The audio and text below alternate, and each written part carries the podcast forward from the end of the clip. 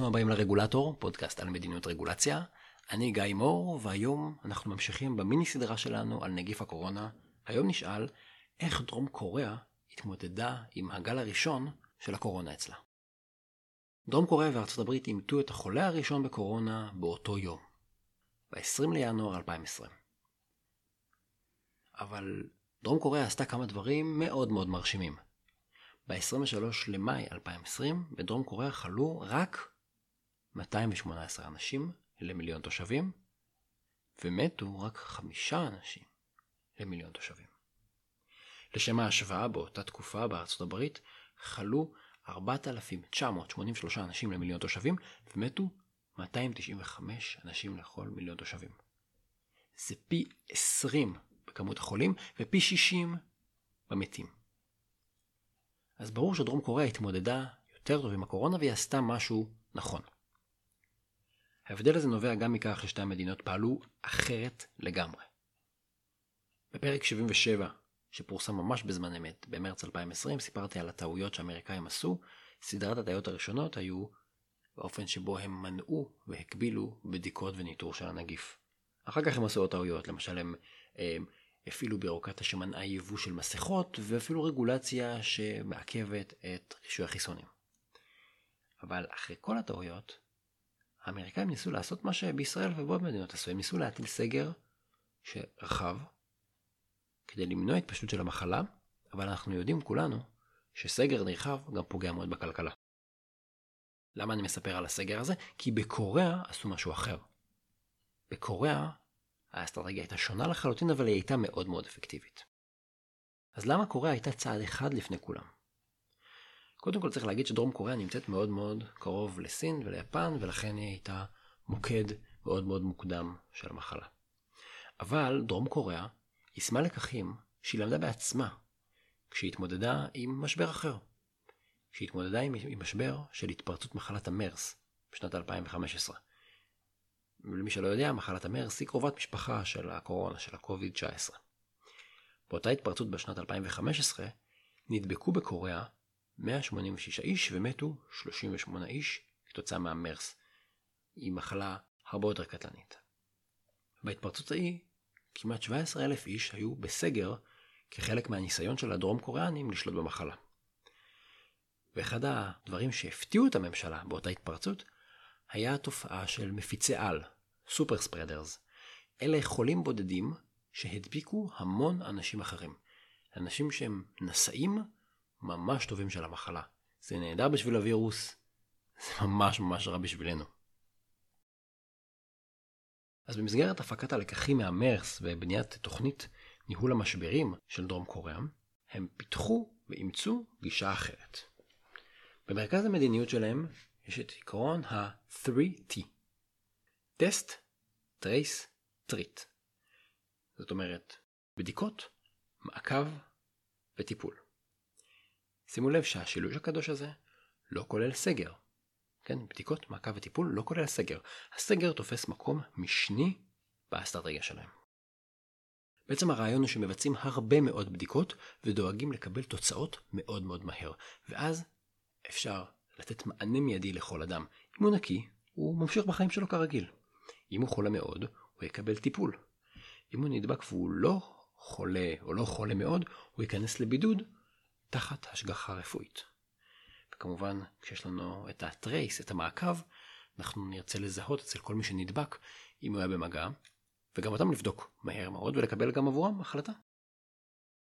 וכשהבדיקות נעשות מהר ובכמויות גדולות, לא צריך להטיל סגר נרחב, פשוט כי יודעים מי צריך להיות בבידוד ומי לא. הרי סגר פועל די בעיוור, נכון? ובפלט אני אומר, כולם עכשיו בסגר. הגישה הדרום קוריאנית היא לעבוד כמו צלף, לזהות כמה שיותר מהר מי צריך להיכנס לבידוד, לשים אותו במיני סגר רק על עצמו, את היתר להשאיר לחיות את חייהם. זאת האסטרטגיה באופן כללי, אבל בואו נדבר על חמישה צעדים יותר קונקרטיים שדרום קוריאה עשתה כדי לטפל בקורונה, ושהם חלק מההצלחה הדי מדהימה שלהם. הצעד הראשון זה שהם לא חששו להודות שהם במשבר ושצריך לפעול בהתאם. בפרק 135 דיברנו על ניהול משברים, אז קודם כל כבר ראינו את הנושא של לגבש תוכנית מראש, ולא לחכות למשבר כדי להתחיל להחליט מה עושים. אבל אתם תראו עכשיו הרבה מאוד יסודות של ניהול משברים. דרום קוריאה מסווגת כל מחלה לפי סולם של ארבעה שלבים, לפי חומרה, כחול, צהוב, כתום ואדום. ב-2015, הגופים המקצועיים המליצו לממשלה להעביר את מחלת המרס מסיווג של רמת סיכון צהוב, שהם קוראים לזה caution, לרמת סיכון כתום, שזה alert. זה לא נעשה. הם נשארו ברמה הצהובה. כי לא נעים להגיד שאנחנו בבעיה. ולכן כל משבר המרס נוהל כאשר המחלה מוגדרת ברמה צהובה. אתם מבינים, זה מצב שבו אני בבעיה מאוד מאוד חמורה, אבל אני אומר, אני לא מוכן להודות שאני בבעיה חמורה, ולכן אני הולך לה, להפעיל רק חלק מהמשאבים שלי, ואני הולך להפעיל פחות ממה שאני צריך בשביל כזה סוג של משבר. אבל במשבר הקורונה של 2020 זה נראה אחרת לגמרי. כי ב-20 לינואר אומת חולה ראשון, ורמת הסיכון הועלתה מיד מכחול לצהוב. אחרי שבוע, ב-27 לינואר, כשהיו רק ארבעה חולים מאובחנים, רמת הסיכון הועלתה לכתום.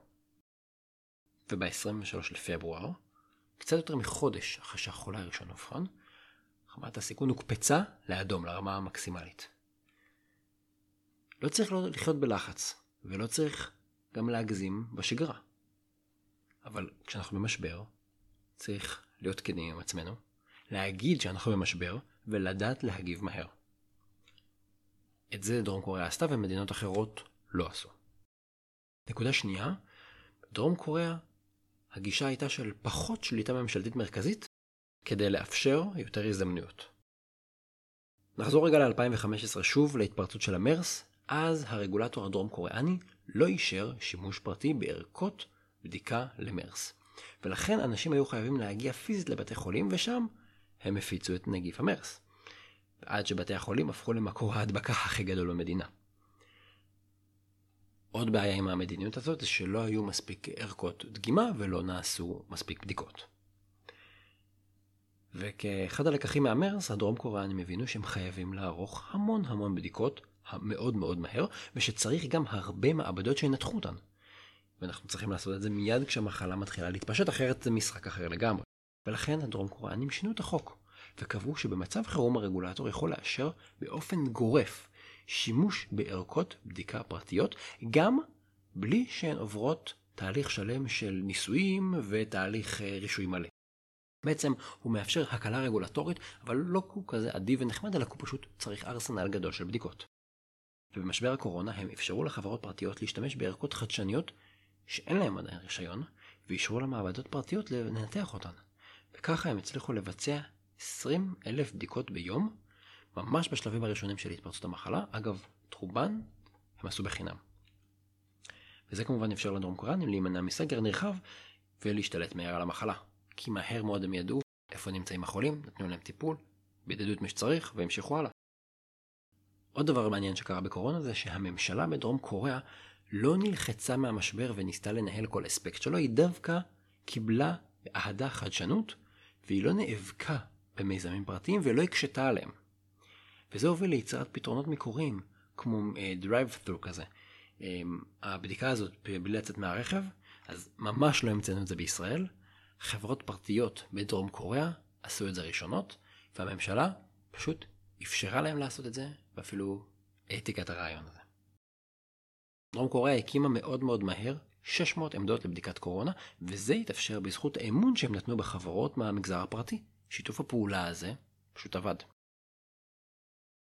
נקודה שלישית, תקשור סיכונים. הזכרתי את זה גם בפרק 135 של המיני סדרה הזאת על משברים, הזכרתי את זה גם בפרק הקודם, 136, על ניתוח הסיכונים של הקורונה, לתקשר את הסיכון. הציבור צריך להבין את הבעיות, הוא צריך גם להבין את המדיניות הממשלתית.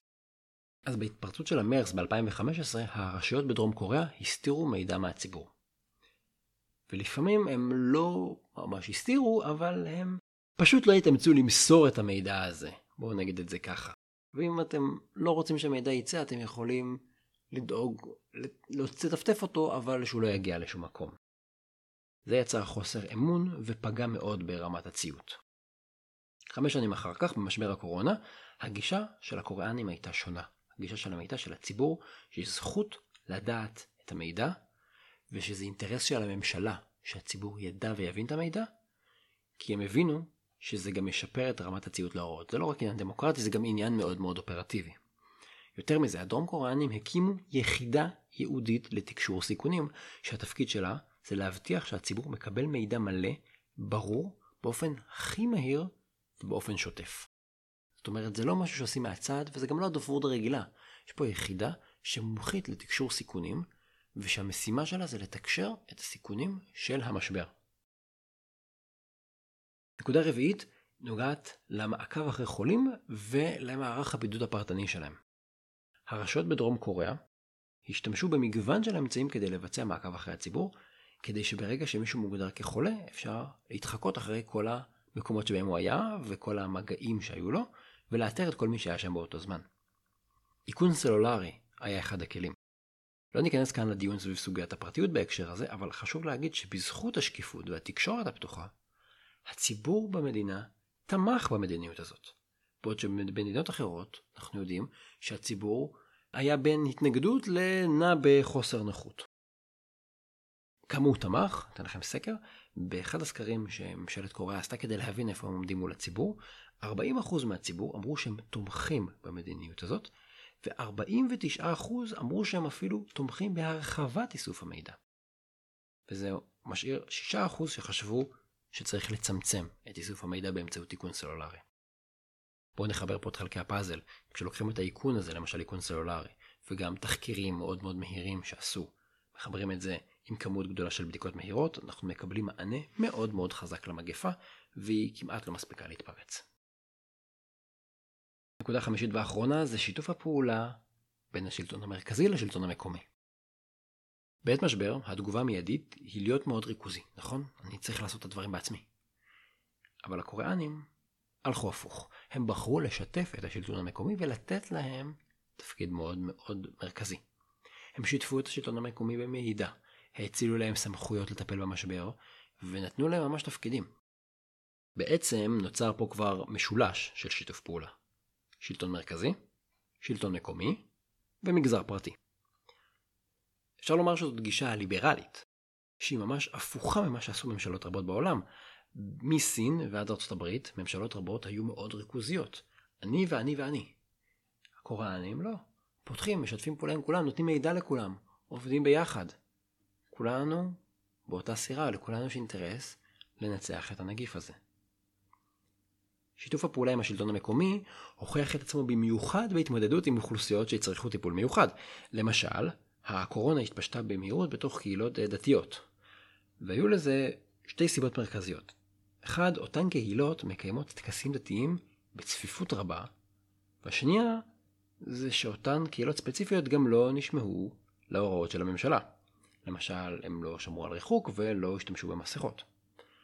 בשלב מסוים, יותר מ-60% מהנדבקים בקורונה בכל קוריאה היו מתוך אחת הקהילות הדתיות האלה. אז מה עושים? השלטון המרכזי לא ממש ידע. אבל כאשר נתנו לשלטון המקומי סמכות ואחריות לנהל את המשבר, הם פעלו מהר ובהתאם למאפיינים המיוחדים של אותו מקרה ואותה קהילה. הם לא היו צריכים לדווח לממשלה המרכזית על כל פעולה שהם עושים, הם לא היו צריכים לקבל אישור לכל צעד. עיריית דאגו, העיר שבה הקהילה הזאת יושבת, היא הובילה את המהלך לטיפול באותה קהילה. ובשיאו המהלך כלל בדיקה של 100% מאוכלוסיית הקהילה הזאת. זה לבדוק 100% מתוך 200 אלף איש, במטרה לאתר את כל החולים. ושוב, בדיקות מסיביות ומהירות מאוד. אז מה באמת מיוחד במה שדרום קוריאה עשתה?